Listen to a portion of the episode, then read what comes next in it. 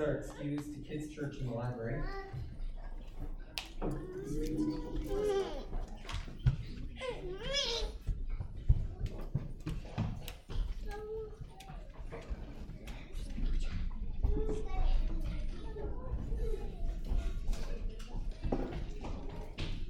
Scripture is an odd and wondrous thing this story in Numbers being one of the peak among them on sort of how does this all work and fit together. Um, it's just totally wild. It's one of the only few portions of Numbers that people really know, I think. Is the story of the spies, uh, Aaron's blessing. Um, those are the bronze snake we kind of know from the New Testament reference, but, but this is one of the few people stories that people really know, but it's also through that fact one of the few stories that people don't know at all. Um, there's a phrase we use sometimes here that I learned from a, a, biblical studies professor that was that familiarity doesn't what breeds contempt. Familiarity breeds infamiliarity, and infamiliarity breeds contempt. It's the idea that, like, I know that story. It's the story about the guy and his donkey. Um, you don't know the story of Balaam if you know the story of him and his donkey. We do this with Jonah all the time. Well, that's the guy who's getting eaten by the fish. It's like that that is not really the point or really much of the story at all. It's much grander and vaster than that. And so what happens with these stories that we think we know, oh, I know that story, we actually don't know them at all. We just know these these portions, these these cute little snippets that sort of guide us along. Oh, it's the donkey that talks to the guy. Um, yeah, but that's not really much of the story at all. What's going on in the story is much deeper and wider than that. And so this Sunday is our uh, second to last Sunday in the book of Numbers, and I am sad. Um, uh, I know Leviticus went on way too long last summer. For those of you who were here, we, we the first four summers I've been here, we've done Genesis, Exodus, Leviticus. This year we have Numbers, and next year we have Deuteronomy. But but more than any of the other books, I think I really fell in love with the content and the shape of Numbers. I think I learned a ton. Leviticus um, was dear to my heart in a way that it wasn't for many of you. Um, but I think Numbers has been even closer in the sense of the soul work that it asks us to do can bring us into a different place. And so, one of the things we've looked at as we've talked about this this soul work is you have this Exodus generation, these people who were called out of Egypt. And, and some of that story is actually recounted in Balak's promises. It's that God has brought these people out of Egypt. God has been strong and brought these people out. And you have these people who have left slavery. And what happens in the rebellion in the wilderness where the people say that we don't want to go into the land, it's too scary, is God says, all your bodies will fall into the sand here. And so this starts a new generation, that second line on the bottom, that this promised land generation, this generation that's going to go into God's land, this generation that will be entirely renewed, except for um, Joshua and Caleb. Other than that, everyone else will fall into the sand and die. And what we have in the middle is, is in that box is this time in the wilderness, this time of trial and testing, of going with the Lord, of seeking the Lord's provision, of, of the, the, the phrase you'll see in some Bibles is it's the wilderness of sin. The wilderness of sin. And what we've been looking at is we've looked at it this way for the for it gives a good shape of the whole story. But what we've also been looking at as we've looked at it this way is what does it mean as our own lives as Christians are caught in wilderness time as well? We are people who are born into a fallen creation a people born into a world at odds with God. And through meeting Jesus, through being baptized, through coming into God's new life He's called us into in the church, we join a people of the second timeline, this promised land generation. And yet, the struggle is, is that we still have that old baggage with us. The kingdom has not yet been entirely fulfilled, and we still have these um, this old self which is dead, but we still go back. We still find our ways there. And so, what does it mean for us to be a people who are called out to be this new generation that comes to us in the final fulfillment of all things in Jesus Christ that we await, but is not yet fully here? The classic theological language for this um, is actually very simple. It's and you've maybe heard that there's this already and not yet to the world. There's this already in which death has been defeated and that God has done this mighty work. And then yet there's this not yet, that death has not yet been defeated for all of us, that we still will meet the grave, and that God someday will come and return and conquer all that stands against him. That's sort of where we walk in this story. But it makes this story super interesting because what happens here, now this is, I should say, they've spent about 40 years since they left Egypt, 38 ish years they'll spend in this time of trusting and dying, which means they're surrounded by death very often. And what happens in Numbers 32 is all the people disappear.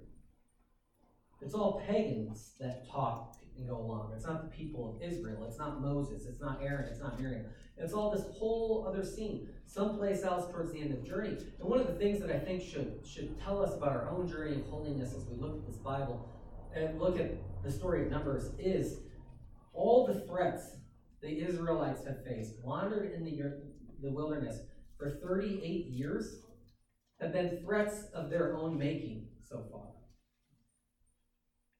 There's no stories of them dying because they starved to death. No stories of them dying because they didn't have water. No stories of them being wiped out by a, a band, a rove of traveling um, uh, crusaders or anything that goes through the land and kills some of them. Now, it might be that some of them did die that way, but at least from what we see is almost all the problems they have come from within their walls. I'm not a psychologist, but I do hang out with psychologists. There's this idea that most psychologists have with their clients when they come is that most of your problems are within your realm of, of you can be able to fix. The circumstances of your life are what they are, but there's some sort of personal responsibility that you've created more than you think you have. So as the Numbers generation goes through the wilderness, what they found is most of the things they've confronted so far, most of the death they've seen, most of the challenges they've seen, have been of their own accord. Now here's the interesting part is now we finally get to somebody else. We finally get to a threat from the outside. The final rebellion and the final death of the Exodus generation happens in chapter 25, which we won't get to today. But, but there's um, there's the sense in which they've sort of reached near the end of their journey, and they're camping next to Moab, is what happens. And, and um, Balak sees this, right? Um, and this is where somebody begins to see them as a threat. Now, if you're familiar with the Bible and the Old Testament and the New Testament at all, the people of God are almost more like food for the taking than they are like a threat to anyone. So it's a very interesting story that, that Balak looks out and he sees all of them and he sees them as a threat. And what he says is that they'll be like a wild ox who eats all of us.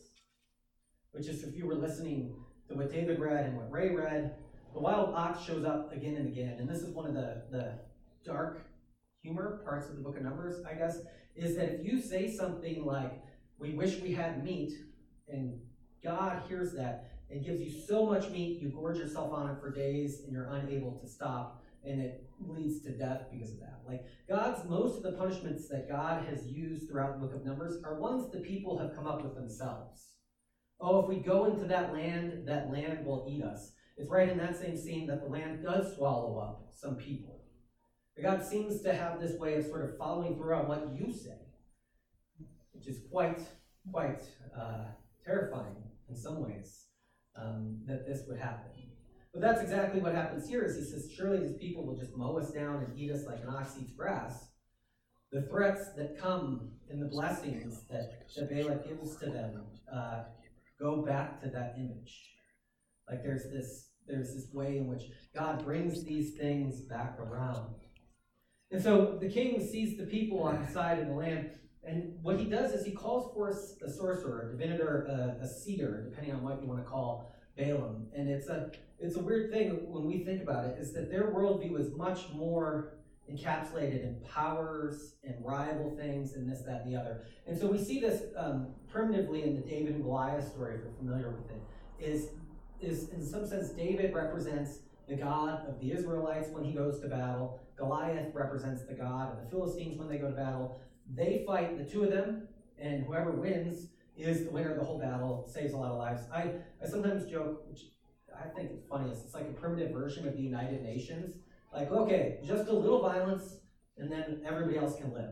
Um, it, it, it, uh, And so that's what happens in these things, is they have this idea that there are these other gods. Now, we in 21st century North America generally think, and properly so, if I'm a Christian, I believe in Yahweh, and I believe that Jesus Christ is the only Son.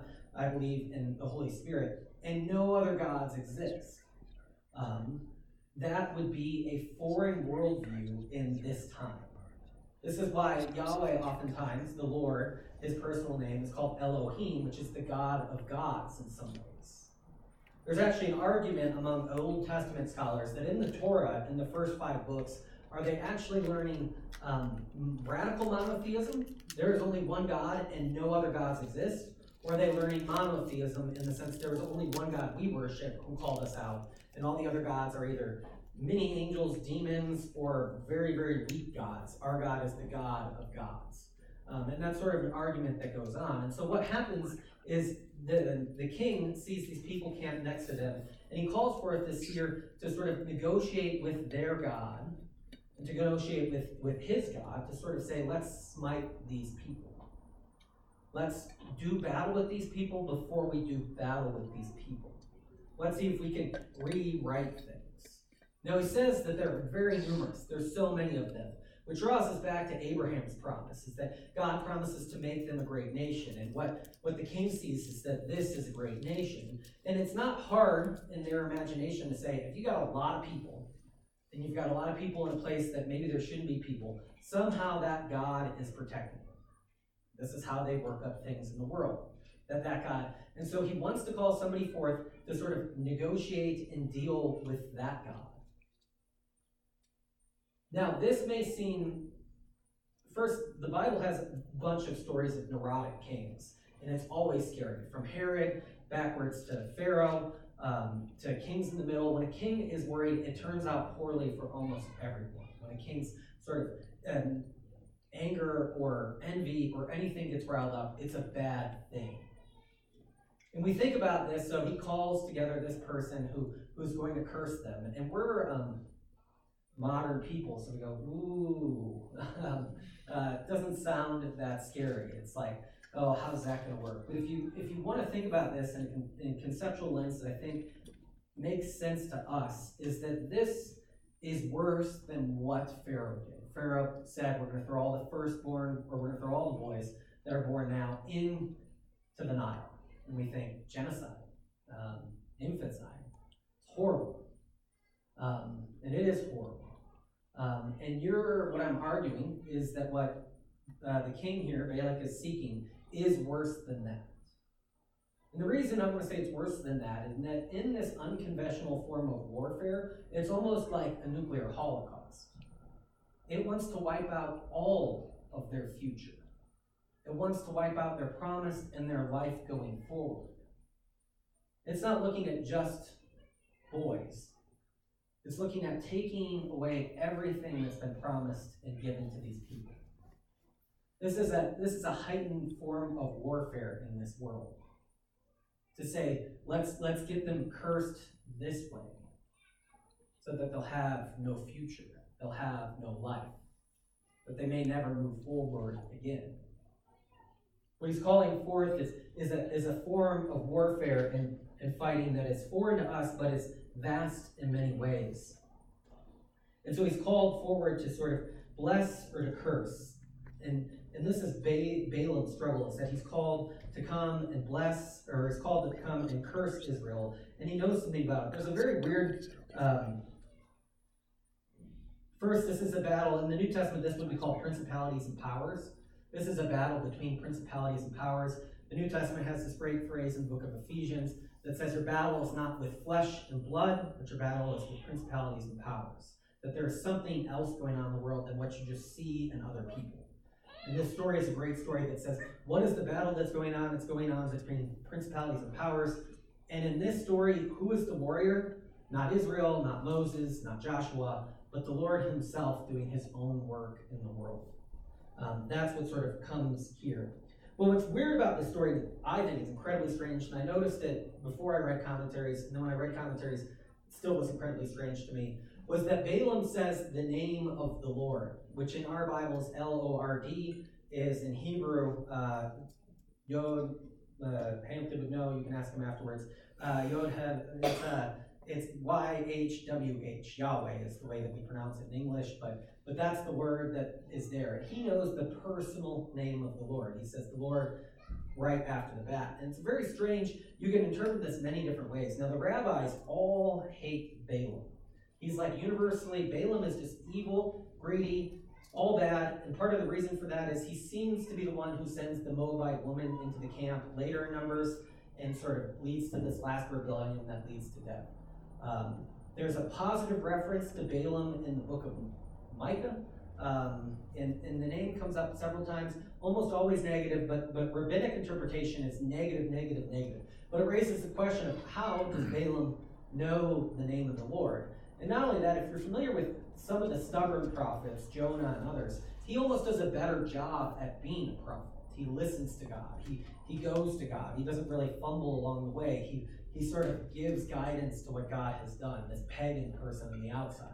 Um, and so it's very, very weird that he knows the name of the Lord. And the way that I sort of finally have come around to sort of at least understanding this a little bit is that if your job is a seer, is a, a diviner, uh, somebody who can bless and curse in this world, you probably know the powers that range in the world. Um, this people as this people, this people as this people, this people as this people. And being the middleman that you are, working with those gods, you know many of them, but you may not have honor or respect for many of them, but that's the way you do business. Does that make sense? Is that somehow he's, he's become familiar with the other gods in the world. What I should say, one last thing about Balaam, is they've actually found in the 1970s like a temple ish thing to Balaam.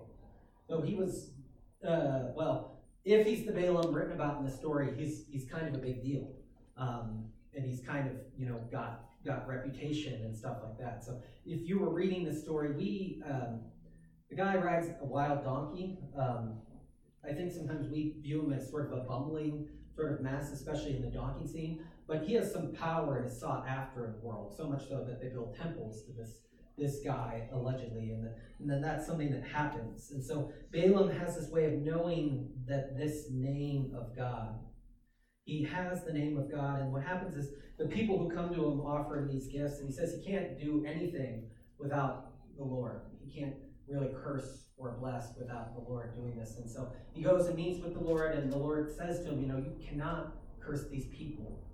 They've been blessed. You can't curse these people. And so he tells the men to go home.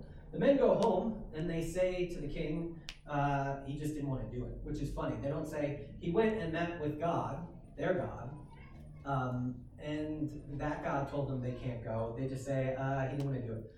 The king, as kings do, gets a little heated and sends more stuff and a higher delegation back to meet with him. And Balaam tells them, you know, I can't go, but I'll meet with God again and see what he says. And God says, um, you should listen to me, but you shouldn't, and you can go. Um, which is a weird sort of answer because of what happens a little bit later. And so he gets up to go with these men. He says, I'll go with you this time. Um, and what happens right after that is then it says as he's going that the Lord was angry with him. Then God just tell him he can go. Um, the Lord is angry with him right after that. Now, there's this way in the book of Numbers that, like, when Moses meets with God and debates with God, that he, like, changes his mind on things, or at least the way the story is written, he's changes his mind. Now, in classical theism, what most Christians adopt to is God doesn't change his mind, so we have different ways of explaining that on human revelation has, is meeting with God, and that God's mind isn't changed, but we're realizing how God's mind is. Um, it's a, a, separation of economies. It's there's, there's different ways of looking at how God changes his mind. But what's most interesting about this to me, and I wanted to do a whole sermon on classical theism, but I didn't, so you're welcome, um, uh, was is that Balaam, in one of his oracles, the one that Ray read for us, says that this God does not lie, and this God does not change his mind. So whatever seems to go on between God telling him to go and God being angry at him going, Balaam confesses later that this God doesn't change his mind. Totally strange, at least to me. And I don't have great explanations for this, but, but it's an interesting way of thinking about this. The one thing that the angel says to him as, as he's going um, is he can't. I'm trying to think where. um, he can't see is part of his problem. But um, the one thing that the angel says to him, and we'll talk about the angel and the donkey, we'll go forward backward, um, is that your way is perverse. Uh, that's one way you can translate the Hebrew there. And so it could be that Balaam had permission to go, but as he goes, he's thinking about treasure, he's thinking about all the gifts he will get. He's not going as an emissary of this God, he's going as a way to make himself rich or something. You can read all sorts of things into Balaam's logic. The scripture doesn't tell us, but that's what the angel says. Um, that your way is perverse, and that's why he's being blocked. And, and Balaam himself confesses something here too. And so whatever went on there, you know, Balaam, when the angel stops and he says, he falls down, he says, I confess that I've done wrong. And so read between the lines what you want, but but there are lots of options, but there's something more going on in the story that makes it equally strange. So Balaam goes on his donkey. This is us going back. And his donkey stops and he sees this, this angel in the road. Now, do people remember these? I could never see anything. Yes, the magic eyes. Um, did, did these work for anyone or no? Sometimes. Wow. I'm just going to switch because they never worked for me. Um, and I don't know what this one is of. So um, there's a problem for Balaam. The donkey can see the magic eye. Uh, the donkey can see, this is a, how our vision actually works. Um, we see things upside down. Um, but um, Balaam can't see. Now, one of the things Balaam is called is the seer. His donkey can see the angel standing right in front of him about to kill him. And yet, the seer, the one with temples built to him, the one with power, the one sought out in the world, cannot see what's right in front of him. It's an interesting draw here is that, is that the one who's supposed to be leading this mission goes out in front, and he's the one who's supposed to be able to see the challenges and to see what this God is doing, to be able to, to give a word. And yet, the lesson right off the bat is a donkey can see, but you can't. That you can't make your way out of this world, that you can't make it to this place. And so, what happens is, is the donkey becomes the seer, which is interesting. And, and what happens is, is Balaam beats him three times as the angel sort of impedes their way. And Balaam um, becomes the donkey three times to Balak in their in their wishing. Is that is that Balaam sort of actually becomes the donkey to Balak. It's a it's a story in contrast, right? So the donkey is doing something that Balaam doesn't want to do. What does Balaam keep doing that Balaam doesn't want him to do? Blessing the people of Israel. He becomes as effective as a donkey is in this moment. And, and, and um, Balak sort of sends him off, uh, and he offers one more blessing. But there are three blessings in their in their main exchange. And so this is sort of what what happens here is they meet together. And so he he has this moment with the donkey that is a better seer than he is, and he can't see in this moment in these trials.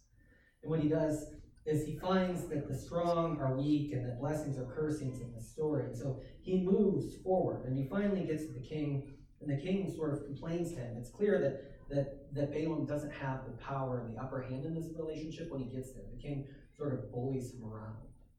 But the first thing they do is they bring seven um, seven bulls and rams together and they sort of begin their negotiations with the god. They burn these seven they offer them as a sacrifice to this God. And then Balaam has his chance to sort of shine. And so he goes off he comes back. And he tells him this first oracle. And the first oracle is kind of, um, the way to put it is it's kind of like history. There's not a lot in it that's actually a full blessing, but it's the story of who these people are and how they've related to this God. God has called them out. God has resided with them here. God is with them. And so he does this first blessing here right at the moment. So he says, I cannot denounce them. Who can denounce them for the accursed? And he says this weird thing which connects division is who can count the dust of Jacob or even number a fourth of Israel? If you remember Abraham's blessing, there's two actually. One for today is that, that if the people who bless you will be blessed and the people who curse you will be cursed. That's sort of one of the true things that that happens here, but also that his descendants would be like the stars or the sands in the sea and that people wouldn't count them. So So you see Abraham's blessing becoming fulfilled here again. It's that the people exist in the world that God has promised them. And God also promised them a land, and that's where they're headed. Um, they're going to the promised land as the number of people that God had promised them they would become. But what's interesting about this after this first blessing is that Balak says, You must be struggling with seeing them. Uh, maybe they are too much when you look out there. They were too much for me when I looked out there. So let's move to another place where we don't see all of them. Um, the neurotic nature of kings when they get into these situations is quite hysterical. So, oh, there's so many of them. Well, let's move to a place where you see less of them, is his solution. And so he takes them away another time. And he gets his next blessing. This is the one that says, God is not a human being. He doesn't lie. He doesn't change his mind. He does not speak and then not act. He does not promise and not fulfill. I have received the command to bless. He has blessed, and I cannot change it. Then he finds himself caught in this blessing. And he says that this is what God has done. The people will rise like a lioness. They will rouse themselves like a lion. They will not, they, that does not rest until it devours its prey and drinks the blood of its victims. Balak wisely responds to this neither curse them or bless them at all, then. Um, which seems like a good moment. I mean, because what you find is, is Balak believes this stuff works, which is why he contacted Balaam in the first place. So if these are the messages you're getting back, maybe it's time to cut the cord. Maybe this is not the way we should go about this today. And he says, Balaam responds, Did not I did not I tell you that I could only say what the Lord says to me? And he says, Come, let me take you to another place, which he does do. And they try again, and he takes them over to a wasteland where they're not even near them. And he says, Build me seven altars and prepare seven bulls and rams, and they sacrifice again. Now Balaam saw that it pleased the Lord to bless Israel. He did not resort to divination as at other times, but he turned his face toward the wilderness. When Balaam looked out and saw Israel encamped tribe by tribe, the Spirit of the Lord came upon him, and he spoke this message. He talks about how they're camped by the rivers and their daily their places, but like valleys, they spread out, like gardens beside a river, like aloes planted by the water, like cedars beside water. Water will flow from their buckets, and seed will have abundant water. The king will be greater than Agag, their kingdom will be exalted. God brought them out of Egypt. They have the strength of a wild ox, which was his concern. They devour hostile nations and break their bones in pieces. With their arrows they pierce them. Like a lion they crouch and lie down, like an eyas who dares rise them. May those who bless you be cursed, and may those may those who bless you be blessed, and those who curse you be cursed. Balaam's Balak's anger rises against Balaam here. And he says, I summon you to curse, but you have blessed them three times. Now leave at once and go home. I said I will reward you handsome, but the Lord has kept you from being rewarded. Balaam keeps his treasures, thinking they're there. And then he tells them that this is what I told you all along, and he speaks this final message that proclaims this future people, that this people is going to have a future greater than what he can see, and that they're going to conquer these nations that surround this land. Everything that Balak hoped for is not going to happen. The Lord has sort of confounded this, this desire to curse and turned it all into blessings.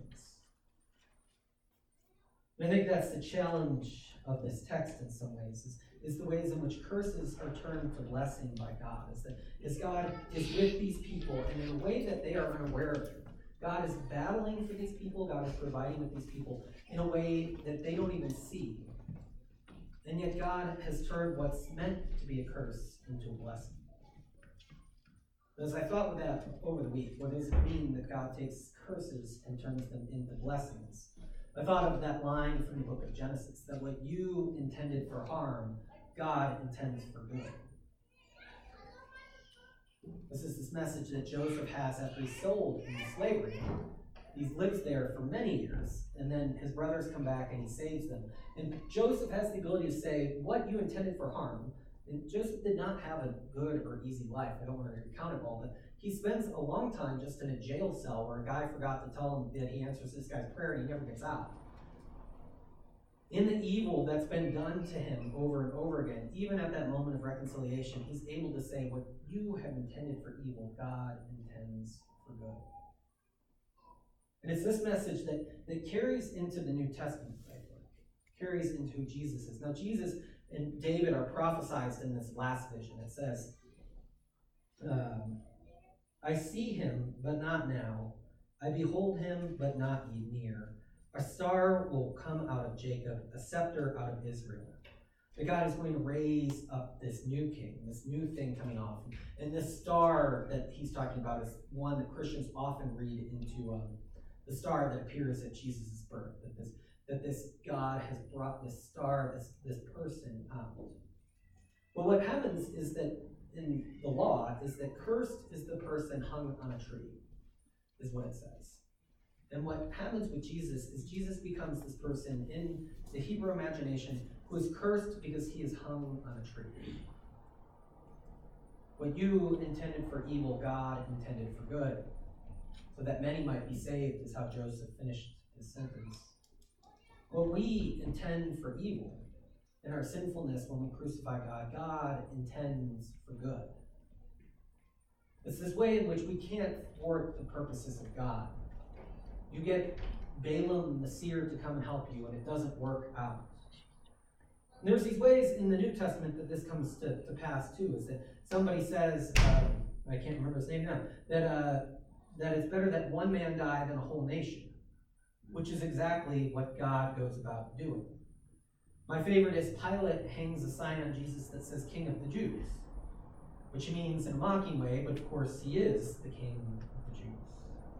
But there's these passages in the New Testament that point out that when, when people think they're doing bad, even their language betrays them, and they're actually doing what God has taught, made them do. That God is making a way in this place.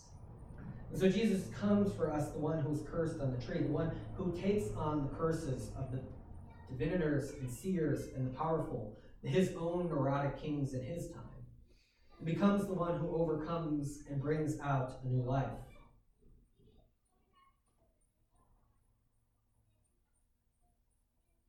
I have two final points, but I'm trying to cut them down to one, but I'll probably just combine them and make it longer. So hang on. There's a, this is not a point, but I just thought this was worth pondering, and you can ponder it on your own. Is is this is an artist who who did Balaam next to the Apostle Paul. There's something about that connection there. Uh, Paul is also knocked from his horse, um, is silenced, and then goes into and and there's a there's something about the way in which Paul is thinking he's doing God's work and, and doing something, and Balaam is is thinking the same thing.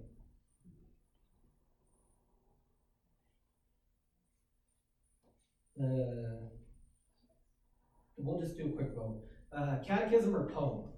Poem. Poem, Poem, okay. Poem on the back of the bulletin. We'll skip the catechism for today. The catechism has a question about what does it mean to trust the providence of God, uh, and we can share the answer afterwards. The poem on the back of the bulletin is, I think, captures what we see in blessing and curse very well. This is from George Herbert.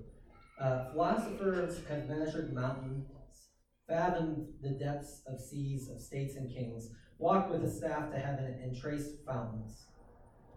But there are two vast spacious things to which measure it doth more behoove. Yet there are them and they sound their sin and love. So the next part of the poem talks about sin. Who would know sin, let him repair unto the Mount of Olives. There shall he see a man so wrung with pains that all his hair, his skin, his garments bloody be. Sin is pressed in vice, which forth pain to hunt this cruel food through every vein. If the philosophers want to ponder sin, they should go to the Mount of Olives where Jesus is crucified and to look at the pain and the anguish there. But if they want to know love, who knows not love, let him essay, and taste the juice which on the cross a pike did set again a broach, then let him say, if he ever did taste the like, love that is sweet as liquor and most divine, which my God feels as blood, but I as wine. You want to know love, too, he says, you go to Calvary, you go to the cross. And what's being crushed and constricted there as a curse is then being constructed and constricted there as if it were wine for the people seeking life and love. It's curse and blessing combined that we see in the cross and that Herbert nails way for us in this poem. Love is that sweet is that liquor sweet and most divine, which feels, which my God feels his blood, and for our benefit and for our salvation, but I as wine. Let us pray. God, you have called us into the odd and wondrous story of Balaam, his donkey, and Balak. What's been going on in the wilderness, we've walked through for many days, but what we see here now is the battle behind the scenes. That you are God